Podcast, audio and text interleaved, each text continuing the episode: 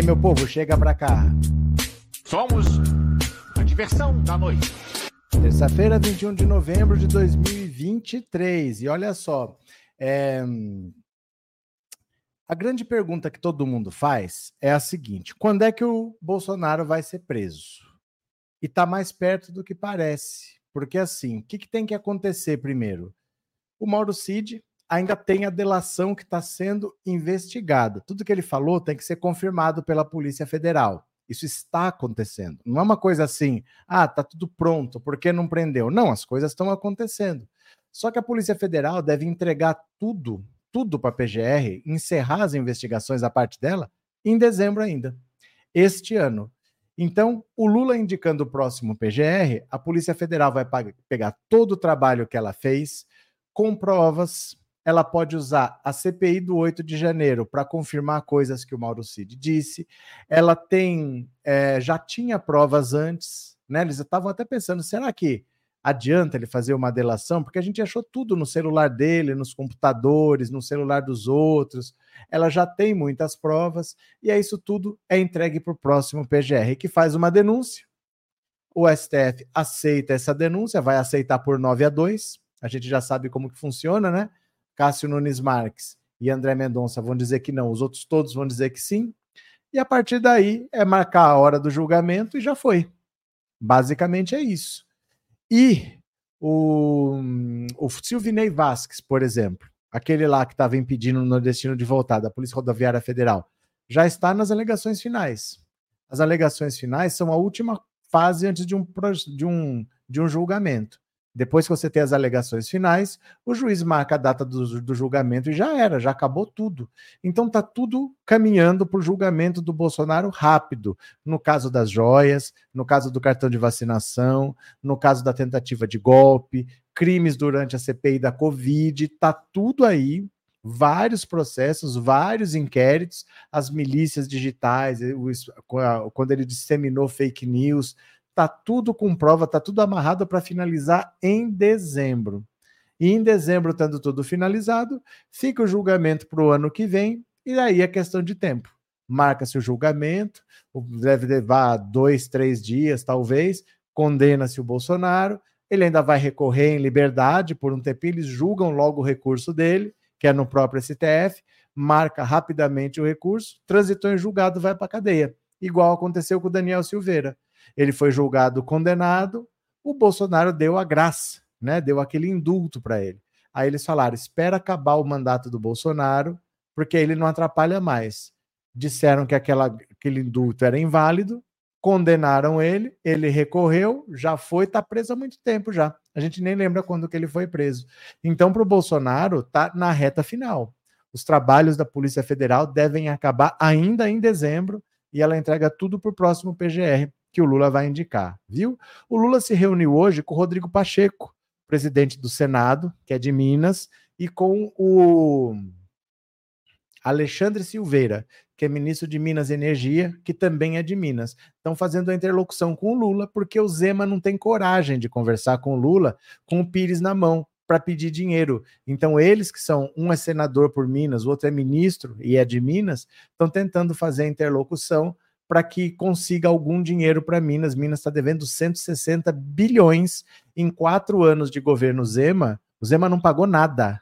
Não pagou nada. E ele era alinhado ao presidente da República na época. Ele podia ter negociado com o Bolsonaro. O Bolsonaro, eu não estou afim de pagar isso aqui agora. Eu quero gastar, não quero pagar. Faz uma, uma renegociação boa para mim aí, alonga o prazo. Não fez. Não pagou, não fez acordo nenhum agora estourou a bomba no governo Lula e ele não conversa com o Lula. Então, para o povo mineiro não sofrer, o Lula está conversando com o Rodrigo Pacheco e com o Alexandre Silveira, mas o Zema mesmo não apareceu. Vou mostrar, tem vídeo aqui dessa reunião também. E a Antônia Fontinelli, Antônia Fontinelli, que estava sendo processada por todo mundo, ela já estava devendo 500 mil reais de indenização. Aí perdeu dois processos para o Felipe Neto, nem sei para onde foi essa conta. Estava chorando com o Bolsonaro, que ela foi apoiar o Bolsonaro, não se elegeu e saiu cheia de dívida. Aí ela tinha um processo que ela ia ganhar. Ela ia receber 110 mil reais. Só, Só que o réu morreu. Ela processou o Batoré, porque o Batoré chamou ela de rapariga. Ela ia ganhar esse processo, mas o Batoré morreu Aí o processo acabou sendo extinto, ela não foi, não fez nada mais depois daquilo, só que agora ela tem que pagar as custas. Ela entrou na justiça, ela vai ter que pagar as custas do processo. Era o único processo que ela tinha chance de ganhar, mas o réu morreu. Eu acho é pouco. Vamos lá, gente? Quem puder, mande um super chat, um super sticker logo no começo da live para o YouTube ver a interação e divulgar. E vamos ler notícia, pode ser? Venham aqui comigo e foi, olha só quando a PF vai concluir as investigações sobre Bolsonaro. Vejam aqui, ó. Vejam aqui, vamos ver? A Polícia Federal trabalha para apresentar até o final desse ano o relatório final das investigações que miram Bolsonaro. Nesse momento, os investigadores estão se debruçando sobre provas que corroborem a delação de Mauro Cid. O foco principal é o envolvimento de Bolsonaro na tentativa de golpe de Estado para impedir a posse de Lula como presidente.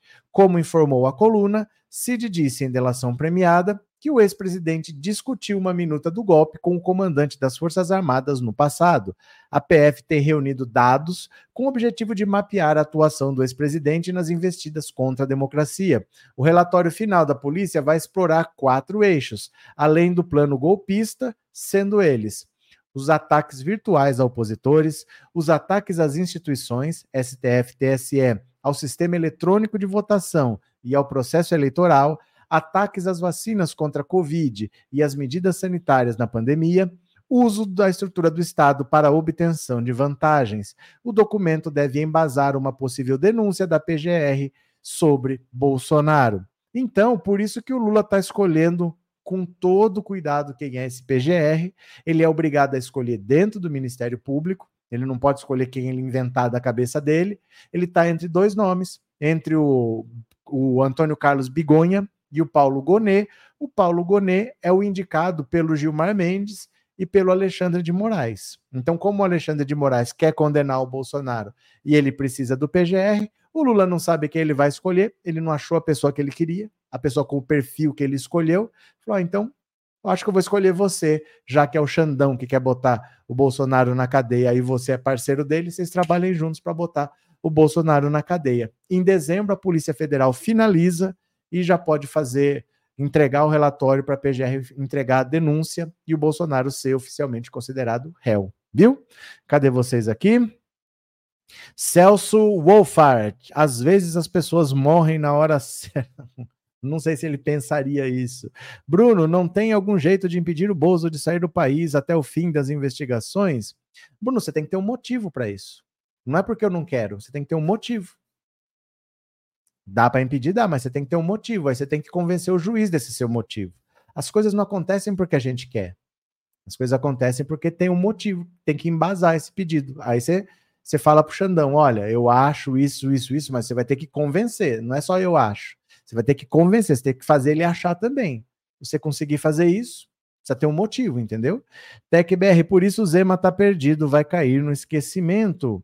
Wellington, ele vai pular para a Argentina para fugir da prisão. Gente, eu não sei de onde que vocês tiram isso. De verdade, assim, o dia a dia mostra exatamente o contrário e vocês continuam na ficção de que ele vai fugir para escapar da prisão. Não existe fugir para escapar da prisão. Vou falar pela milésima vez aqui. O Tiago Brenan fugiu do Brasil, foi para Dubai, ficou oito meses em hotel de luxo, só tirava foto, postava no Instagram fumando charuto nas piscinas a, a justiça conseguiu a extradição dele, foi lá, buscou, trouxe, ele está preso, ele está condenado a 10 anos por estupro, voltou algemado no avião. A Flor de Lis era deputada. Ah, imunidade parlamentar, está presa. Daniel Silveira era deputado, imunidade parlamentar, está preso. Não existe isso. Se um país, por exemplo, como a Argentina, inventar de falar assim: ó, o Bolsonaro está aqui, eu não vou entregar, vocês não vão prender o Bolsonaro. Isso é motivo para você declarar guerra. Isso é motivo para você declarar guerra. Os, as guerras normalmente começam com um incidente diplomático. Não é assim, olha, eu vou ficar aqui, o Brasil vai ficar olhando, ah lá, a gente não quer entregar. Ô, gente, o que a gente vai fazer? Um ex-presidente não é um ladrão de galinhas.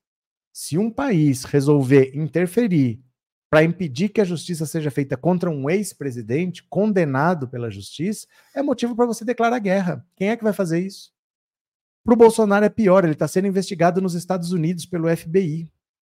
Se ele pisa fora do Brasil, os Estados Unidos acionam a Interpol e ele vai cumprir pena lá, naquelas prisões que não tem contato na visita, que a visita é por um vidro, você fica numa cela lá de concreto sozinha, você fala por um telefone que está sendo monitorado. Se eles não concordarem com o que você está falando, eles interrompem a ligação. É muito pior para ele sair do Brasil. É muito pior.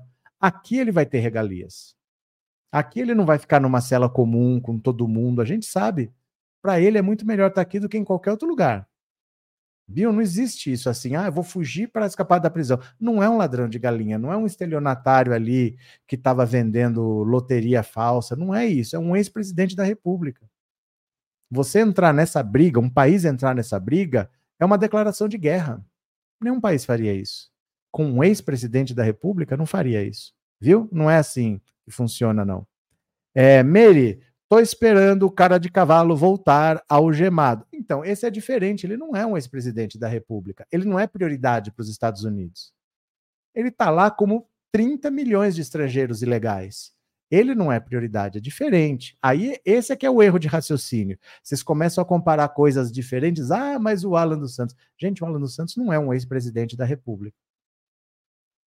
O Alan dos Santos não é ninguém. Então ele não é prioridade.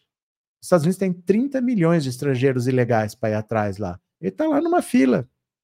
Ele está lá numa fila. É diferente. Bem diferente, viu? Cadê? É, Vanildo, boa noite. Bolsonaro não escapa. É porque não é assim. Não é assim, simples assim. Não, vou para Dubai. Oh, o Thiago Brenan foi, está preso. Né? É, Lúcia, cassação e cadeia para Gustavo Gaia. Calma, chegaremos lá. Sandra, o Collor foi condenado, acho que tem recurso ainda. Ser condenado é uma coisa, só está encerrado o processo quando transita em julgado, porque cabe recurso. E o recurso pode demorar ou não. No caso do Bolsonaro, não vai demorar. No caso do Daniel Silveira, não vai demorar, porque essas coisas são prioridades. Entendeu? É, Marcelo, alguma chance da PGR não denunciar o Bolsonaro, tendo em vista a indicação de um dos possíveis nomes sugeridos? Óbvio, Marcelo. Óbvio que tem chance de acontecer qualquer coisa. Essa garantia que vocês querem, olha, esse cara é obrigado. Não existe essa garantia. Não existe possibilidade de alguém falar para você como que alguém vai agir. Ele vai ter autonomia e ele pode não denunciar, mas vai fazer o quê? E vai fazer o quê? O que, que a gente vai fazer contra isso?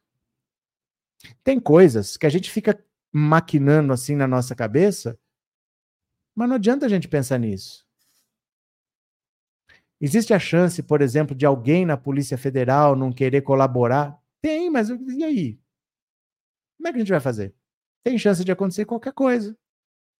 A vida é assim. Essas garantias não existem. Não existe a possibilidade de falar, não, ele vai ser obrigado. Porque se fosse assim, não existiria o cargo. Não existiria PGR. Se fosse automático, ele fosse obrigado a fazer, para que, que existiria a pessoa? Você entende o que eu estou falando? Por exemplo, é, se todo aluno fosse obrigado a passar de ano, para que professor? Você entendeu? Se todo mundo vai passar mesmo, para que vai fazer prova? Então, o cargo existe é porque ele tem autonomia para decidir. Agora, adianta a gente ficar pensando, ah, mas e se. Eu chutei a bola pro gol. E se o goleiro defender? Defendeu. Aí eu não vou chutar? Então, essas coisas assim são armadilhas que a gente cria para nós mesmos. Porque essa garantia ninguém pode dar que ele vai fazer. Mas a vida é assim. A vida é assim, entendeu, Marcelo? A vida é assim. O Lula vai indicar alguém que é alguém indicado pelo Gilmar Mendes e pelo Alexandre de Moraes. Ah, ele pode ficar louco? Tudo pode. O que a gente vai fazer? Não adianta a gente ficar pensando nessas coisas, né? Vamos ver o que ele vai fazer. O tempo dirá, vamos aguardar, né? Márcia, é que enquanto ele não vai preso, sai tocando fogo no país com esses comentários e comportamentos complicados. Aí é que tá, Márcia, não tá acontecendo nada. Se ele tivesse tacando fogo no país, você ia falar que ele está perturbando a ordem pública e você ia lá e prendia. Não está acontecendo nada. O que, que ele fez? A vida está seguindo normalmente. A ordem pública não está sendo complicada. Ele não está atacando fogo no país. Porque ele sabe que se ele fizer isso, ele vai preso por prisão preventiva, por perturbar a ordem pública, por ser um risco para a sociedade. Ele não está fazendo isso. Ele está na dele. É que a gente quer que ele seja preso, aí a gente acha que ele está incitando, mas ele não é louco. Ele, Bolsonaro, tem espírito de sobrevivência. Ele sabe o que ele pode e o que ele não pode fazer. Ele não está fazendo nada que dê motivo para uma prisão preventiva. Ele está quieto. Ele está tocando a vida dele por aí. Vai nesses eventos do PL e tal. Ele não está atacando fogo. E cadê a manifestação de 15 de novembro? Não aconteceu nada. Não aconteceu rigorosamente nada. Não está acontecendo nada. Não está acontecendo nada, né? É, Luan, boa noite. O deputado Chupetinha chamou o presidente Lula de ladrão. Ele pode ser. Ô, gente, é assim, eu vou falar de novo para vocês, ó. Não, não tenham essa ilusão de que por uma coisa dessas alguém vai ser preso no Brasil, porque não é. Os crimes graves no Brasil envolvem grave ameaça, arma de fogo, risco à vida. Ah, ladrão, vai preso? Não vai por causa disso. É crime? É. Mas vai ser preso por causa disso? Não vai. Não vai. Né? Não vai ser preso por causa disso. É, Paulo, Bolsonaro pode ser preso por atrapalhar as investigações, por isso está quieto. Ele sabe. Ele sabe. Porque se ele, por exemplo, se ele ameaçar de ir para a Argentina e não voltar, não se esqueçam que ele está sendo investigado pelo FBI. Lá é muito mais sério e mais rigoroso do que aqui. Lá não tem conversa. Você pode ter bilhão, se tiver que ir para cadeia, vá para cadeia. Ainda mais sendo estrangeiro. Um estrangeiro que cometeu um crime em solo americano. Que entrou como chefe de Estado, com joia roubada, vendeu, fez negócio, sem, sem poder fazer negócio. Vendeu, comprou, pegou dinheiro, não declarou, não pagou imposto, saiu, voltou, comprou o que tinha vendido, tudo isso sem declarar para o fisco. Lá não tem essa brincadeira. Ele está sendo investigado lá. Ele tem 30 imóveis em nome de laranjas lá. Tudo sem declarar, sem pagar imposto. Lá não tem conversa. Lá, se ele ficar preso, é muito pior do que ele ser preso aqui. Aqui ele vai ter regalias e ele sabe. Os poderosos no Brasil têm regalias, lá não tem. Então, se ele sai daqui, quem é que vai comprar briga com os Estados Unidos? Ah, não, não vou entregar. Ainda mais aqui, ó. Milley é parceiro dele. A primeira visita ele já falou que é nos Estados Unidos. Ele vai lamber bota dos Estados Unidos. Se os Estados Unidos falarem que quer, ele vai entregar. Se não entregar, os Estados Unidos vão lá, invadem e pegam.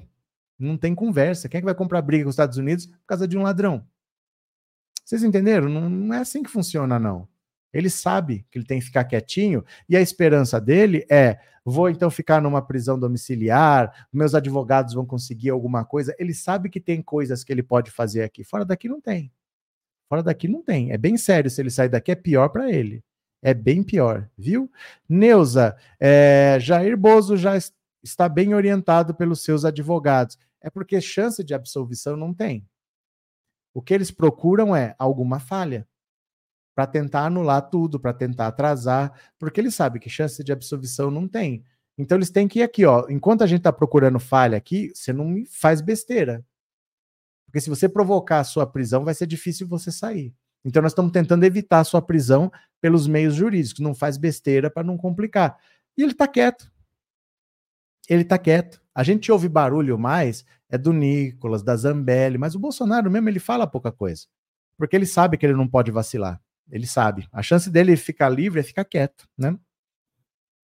Adelmo, Moraes está preparando a prisão do Bolsonaro nos bastidores, porque se não prender o Bolsonaro, um dos alvos do Bolsonaro é o Xandão. O Xandão, se puder, o, o Bolsonaro, se puder, mata o Xandão, sem pensar duas vezes. Na minuta do golpe, ele mandou incluir o nome do Alexandre de Moraes. Ele gostaria de matar o Alexandre de Moraes se ele pudesse. Então, não tenha dúvida que o Alexandre de Moraes, podendo prender, não vai deixar ele solto. Entendeu? Aguentem as pontas, gente. As coisas estão acontecendo, tá tudo tranquilo. Bora para mais uma, bora para mais uma aqui, ó. ó. Eduardo Paes cobra Lula via rede social e leva a invertida.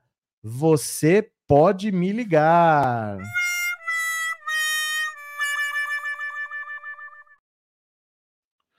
Ah, gente, não tenta ser mais esperto que o Lula, não tenta ser mais esperto que o veinho, não. Não faça isso. Olha, O presidente Lula deu uma invertida no prefeito do Rio, Eduardo Paes, nessa terça-feira, após o líder estadual ter cobrado do chefe do executivo, por meio das redes sociais, a entrega da estação Leopoldina. Bom dia, presidente Lula. Me entregue a velha e linda estação da Leopoldina, que a gente recupera ela. Até topo pagar, mas dado é melhor ainda. Bora! Com cópia para a ministra Esther Dueck. Fez a gracinha dele aqui, né?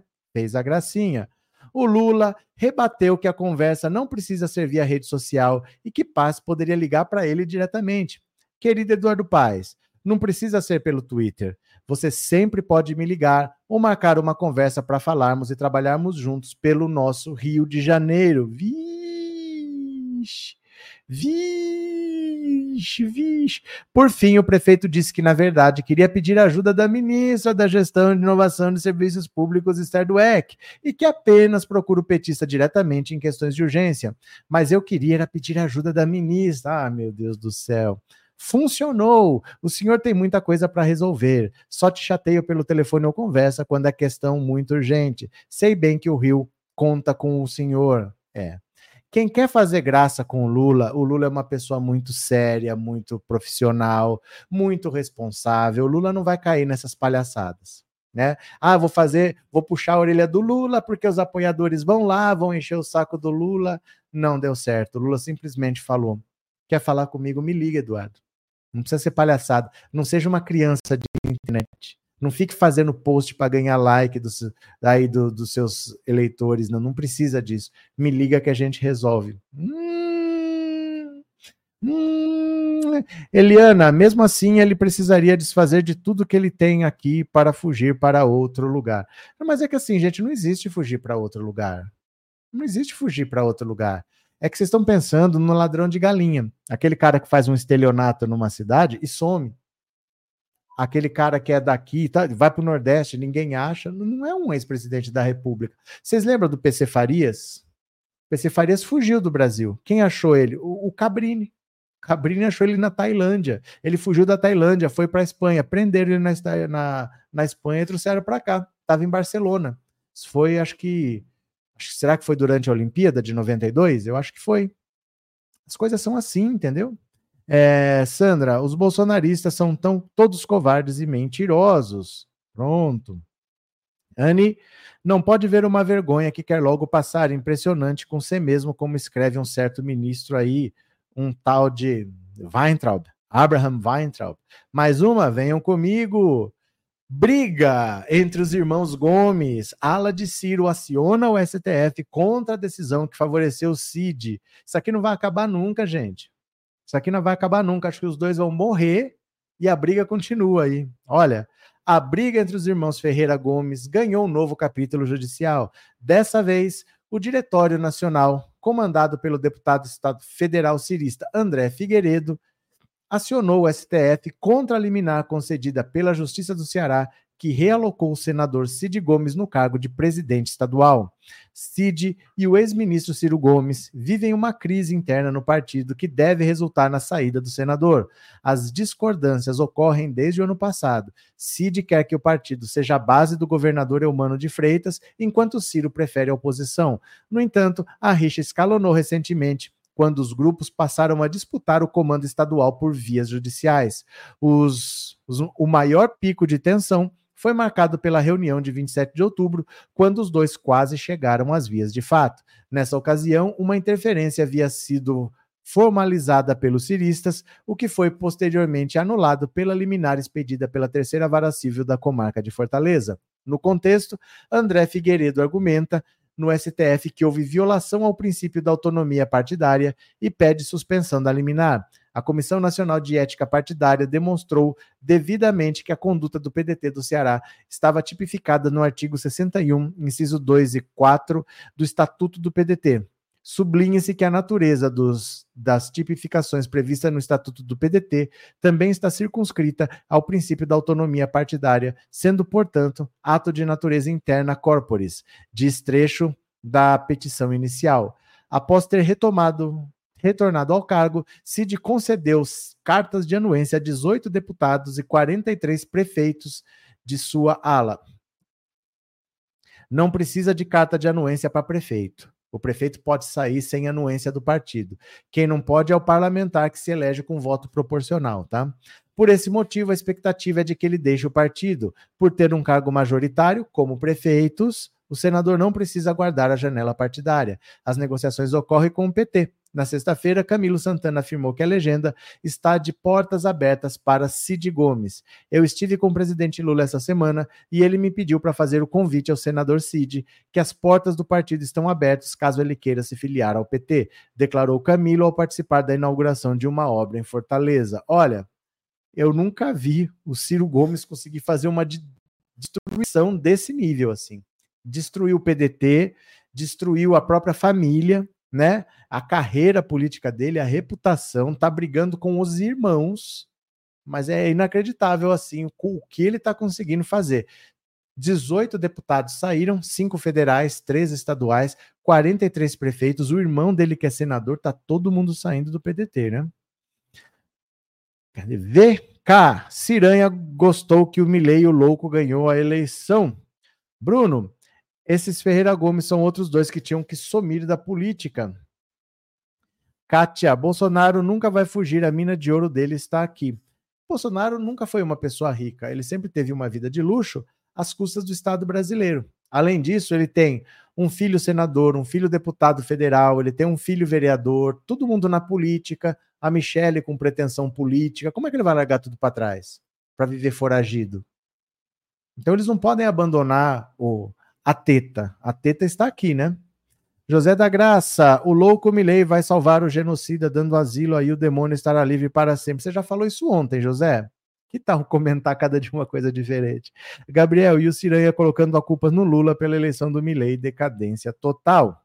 Pronto. Quem puder colaborar, ó, ninguém mandou super chat, super sticker. Quem puder colaborar no Pix, me ajuda aqui porque eu tenho que ir para Brasília, viu? Mês que vem tá chegando, tem que comprar passagem já, gente até o fim do mês eu tenho que comprar a passagem. Né? Porque dia 14 eu tenho que estar tá lá. Então, no fim do mês, no máximo, eu tenho que estar tá com a passagem comprada e não é barato porque é dezembro. Então, quem puder ajudar, dá uma força, certo? Continuemos. Antônia Fontinelli abandona a causa e juiz extingue ação de 110 mil reais contra Batoré. Processou o cara, o cara morreu, abandonou, não foi encontrada para dar continuidade ao processo agora vai ter que pagar as custas ainda. Olha só. A Justiça de São Paulo declarou extinto um processo iniciado em 2021 em que Antônia Fontinelli acusava Batoré de ter ofendido sua honra após ser chamada de rapariga. Ela pedia 110 mil por danos morais. O juiz Anderson Fabrício da Cruz informou na decisão obtida por Splash que não foi possível localizar Antônia para dar andamento ao processo. O processo, pelo que se observa, encontra-se para paralisado há mais de um ano, aguardando providência a ser tomada pela autora, que abandonou a causa. Um magistrado julgou extinta a ação e condenou a apresentadora a arcar com o pagamento das custas e despesas processuais. Splash entrou em contato com o advogado de Antônia para entender o que ocorreu para a Justiça de São Paulo não localizá-la. Segue a nota. Embora o senhor Batoré, senhor Batoré é engraçado, né? Porque Batoré não é nome, é o personagem dele, né? Embora o senhor Batoré tenha ofendido minha cliente mediante declarações públicas misóginas e gratuitas, Antônia Fontinelli optou por não dar continuidade ao processo contra o espólio, a fim de poupar a família do falecido. As custas da ação foram pagas quando ela ingressou com a demanda. Se Antônia não foi encontrada na tentativa de intimação pessoal, nada muda o rumo do processo. Ou seja, essa única ação que ela podia ganhar tomou um monte de derrota, mas na única que ela podia ganhar, o réu morreu. Ai, meu Deus do céu, eu acho é pouco. Vocês estão ouvindo a chuva que começou a cair aqui? De uma hora para outra? Vocês estão ouvindo a chuva? Começou a cair uma chuva da hora para outra aqui. Valdelice, obrigado, viu? Obrigado pelo super sticker, obrigado pelo apoio, valeu mesmo, tá? Muito obrigado. É, Bigu, boa noite. O bom é que agora posso gritar com o Bolsoloid, vai para Argentina, pô. Quem não estiver na papuda é para ir para Argentina. Vitória, dinheiro não traz felicidade, dinheiro traz conforto. É, Eliana, impressionante como Ciro Gomes é briguento, não dá para imaginar esse truculento no governo. Nunca dá, nunca deu mesmo. Eu não sei quem é que tirou essa ideia de que o Ciro é o mais preparado. Ele é briguento mesmo, ele, ele é desagregador, né? Neuza, sem falar que o Jair Bozo está todo empesteado. Um tem diverticulite. Fátima, tô feliz porque tenho chance de ficar rica. Tem, tem chance de ficar rica. Sônia, obrigado pelo super sticker, Sônia. Obrigado pelo apoio, viu? Valeu, obrigado de coração pela ajuda, muito obrigado. Regina, presenteei com cinco assinaturas do canal Pensando Alto. Obrigado, Regina, obrigado pelo apoio também, obrigado pela generosidade. Cinco pessoas vão se tornar membros do canal, viu? Legal, legal. Vitor, nossa, que pessoa boa essa Fontinelli, só que não, verdade. O réu morreu. Cadê? Nossa. Tá difícil até de falar, de tão alto que tá o barulho da chuva aqui. Vocês estão ouvindo? Tá, a chuva tá fazendo um barulho tão alto que tá difícil de, de falar. Mas vamos lá. Defesa de Gustavo Gayer diz que PGR agiu de maneira assodada. Eu adoro essa palavra, assodada. Agiu de maneira assodada. Em denúncia sobre racismo. Ah, foi assodada. Você não queria de maneira assodada. A defesa do deputado federal Gustavo Gayer afirmou que a PGR agiu de maneira assodada ao apresentar denúncia contra o parlamentar por racismo. O documento foi protocolado no STF na segunda-feira por injúria contra o presidente Lula e por racismo contra o ministro dos Direitos Humanos Silvio Almeida. Em nota, os advogados da defesa de Gayer afirmam que a vice-procuradora-geral da República, Ana Borges Coelho dos Santos, não levou em consideração a posição dos fatos pelo ponto de vista do parlamentar. Ué, azar. Ele, ele ainda questiona a PGR por apresentar uma denúncia sem qualquer conexão lógica, de maneira assodada a vice-procuradora-geral interina, doutora Ana Borges Coelho dos Santos, absurdamente vislumbrou autoria e materialidade delitivas na conduta do parlamentar, sem que pudesse apresentar seus esclarecimentos. A denúncia apresentada ao STF se fundamenta em cortes pinçados, sem qualquer conexão lógica, extraídos de uma entrevista concedida pelo deputado a um podcast que teve duração de duas horas.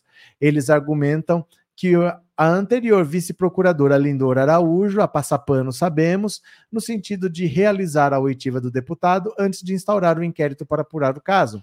A denúncia foi feita pelas deputadas Érica Hilton, Luciene Cavalcante, Célia Chacriabá e Talíria Petroni, em cobrança por medidas contra a Gaia por dizer em um podcast que os africanos não têm capacidade cognitiva para terem democracia. Na ocasião, ele afirmou que as democracias não prosperam no continente africano e para você ter uma democracia é preciso ter o mínimo de capacidade cognitiva para entender o bom e o ruim, o certo e o errado.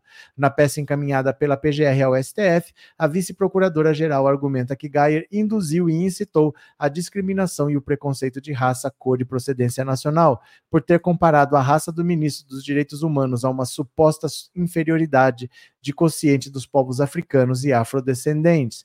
Que pena que essa denúncia foi assodada, porque agora você vai responder a essa denúncia assodada. Que será que vai acontecer, hein? É, seria muito bom uma condenação para ele perder o mandato de maneira assodada. Ah, eu acho é pouco. Quem está por aqui? Virgínia, obrigado, Virgínia. Obrigado pelo super sticker, viu? Obrigado pelo apoio. Valeu, Virgínia. Muito obrigado, hein? Francisco, não estou ouvindo a chuva. Que bom. Que bom saber que não interfere tanto aqui, porque está bastante alto, viu? É, Maria, Ciro não tem chance nem mesmo aqui no Ceará. Ele está desmoralizado. Só ele que ainda não se tocou. Carlos, Ciro Gomes está fora da casinha. Ele nunca esteve dentro da casinha, viu? Ciro Gomes mora na rua, não mora numa casinha, não. É, Cris, sejam todos bem-vindos e não esqueçam o like. Neuza, Odara, que seja condenado, preso, caçado, inelegível. Flávia, eu achei que a PGR pegou leve com o Gustavo Gaia. O racismo foi contra o público em geral, mas dá na mesma. Dá na mesma, não muda a pena não muda a pena, não. O que importa é a denúncia ser feita. Porque no caso da Bia Kisses, a Lindor Araújo acatou tudo que ela falou. Acatou tudo e ficou por isso mesmo. Então, o fato de ter feito a denúncia, agora o processo anda. Não, não importa muito, não, o que ela alegou. O crime, é, crime de racismo, dá até cinco anos de prisão. né? Então não tem problema. Yolanda, o jogo entre Brasil e Argentina está cancelado por conta de tanta pancadaria. Sério? É sério? Teve pancadaria?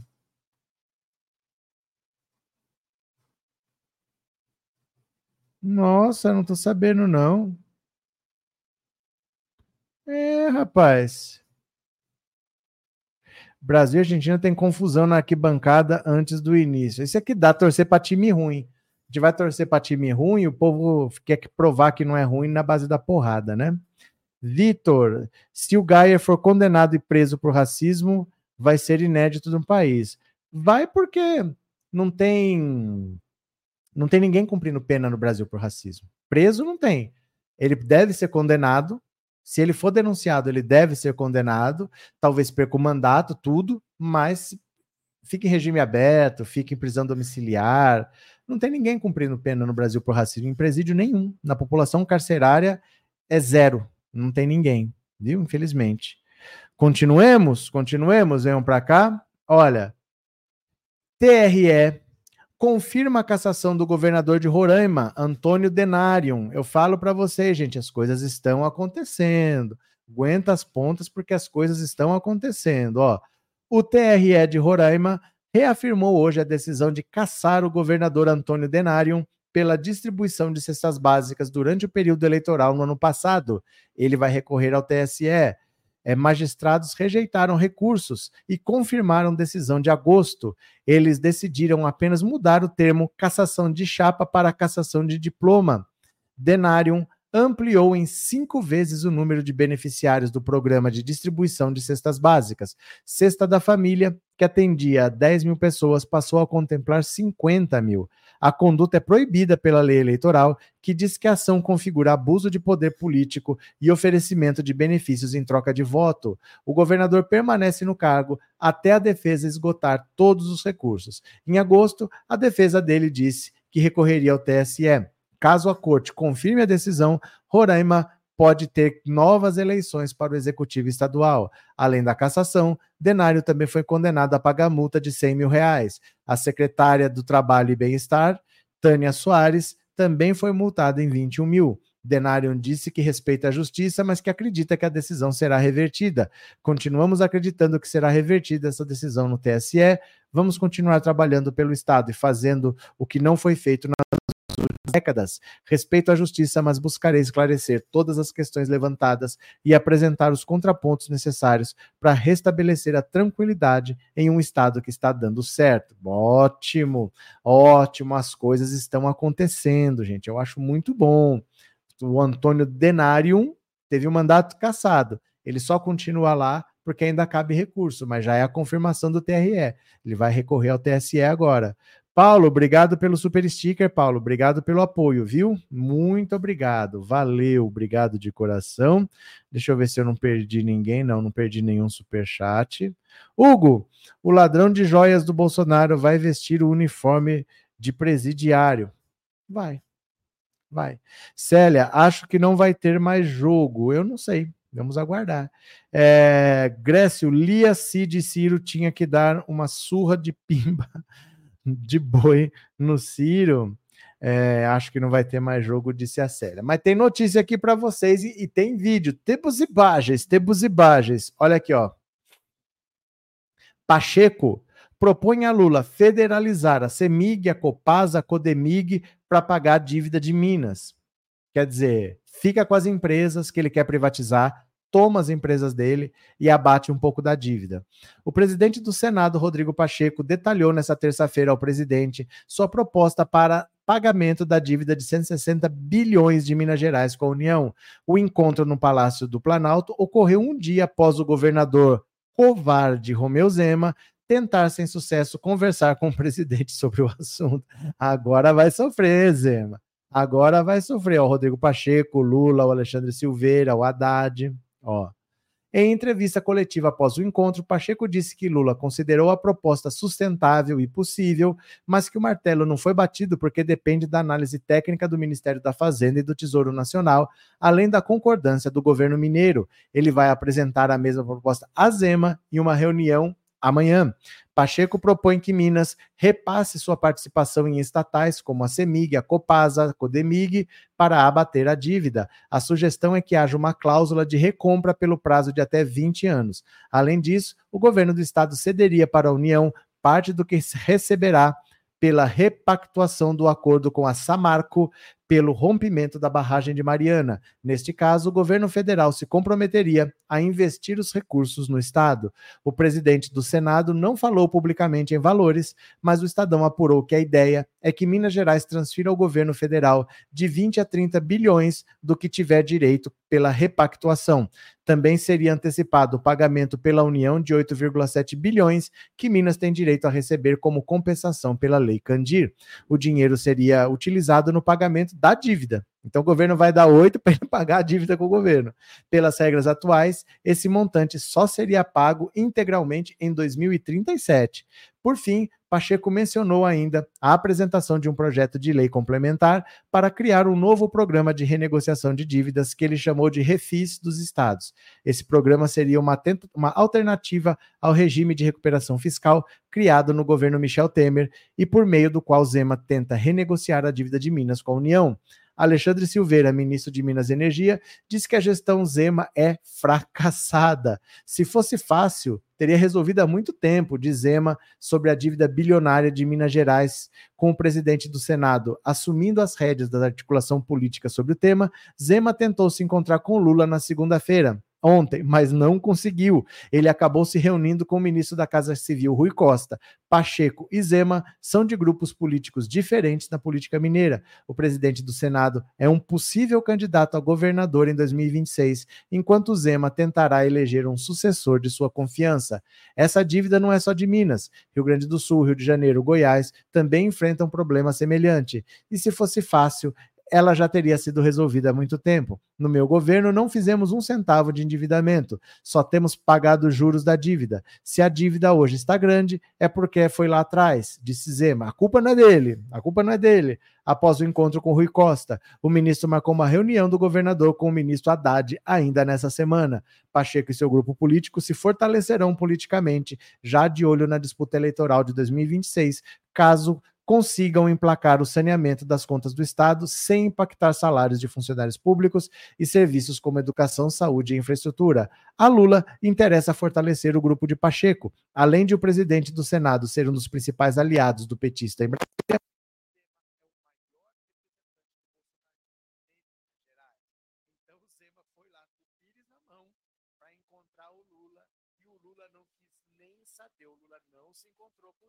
Gente, pelo amor de Deus, né? Assim. É, mas...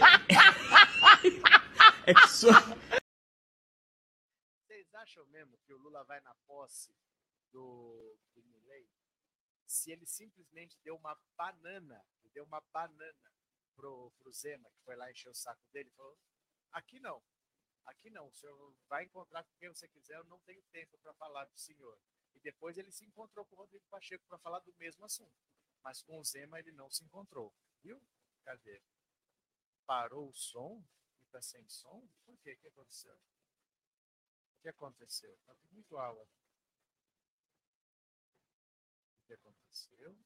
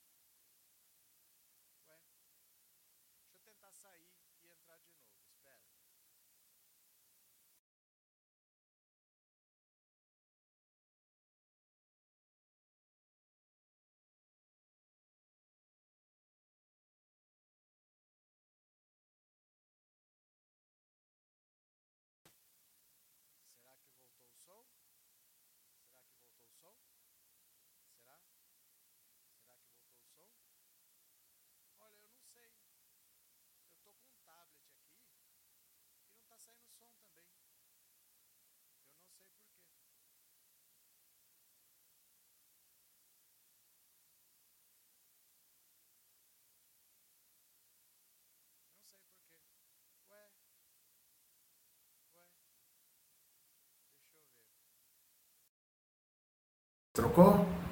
Ó, eu troquei. Mudou agora? Mudou? Deixa eu ver se tá saindo o som aqui.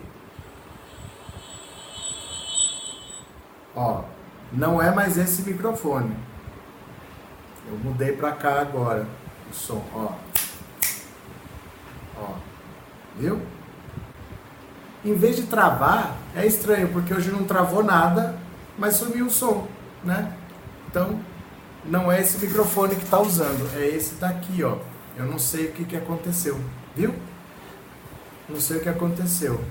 É. é porque não é o microfone, é o microfone da webcam. Ih, travou. Travou. Travou. Bicho.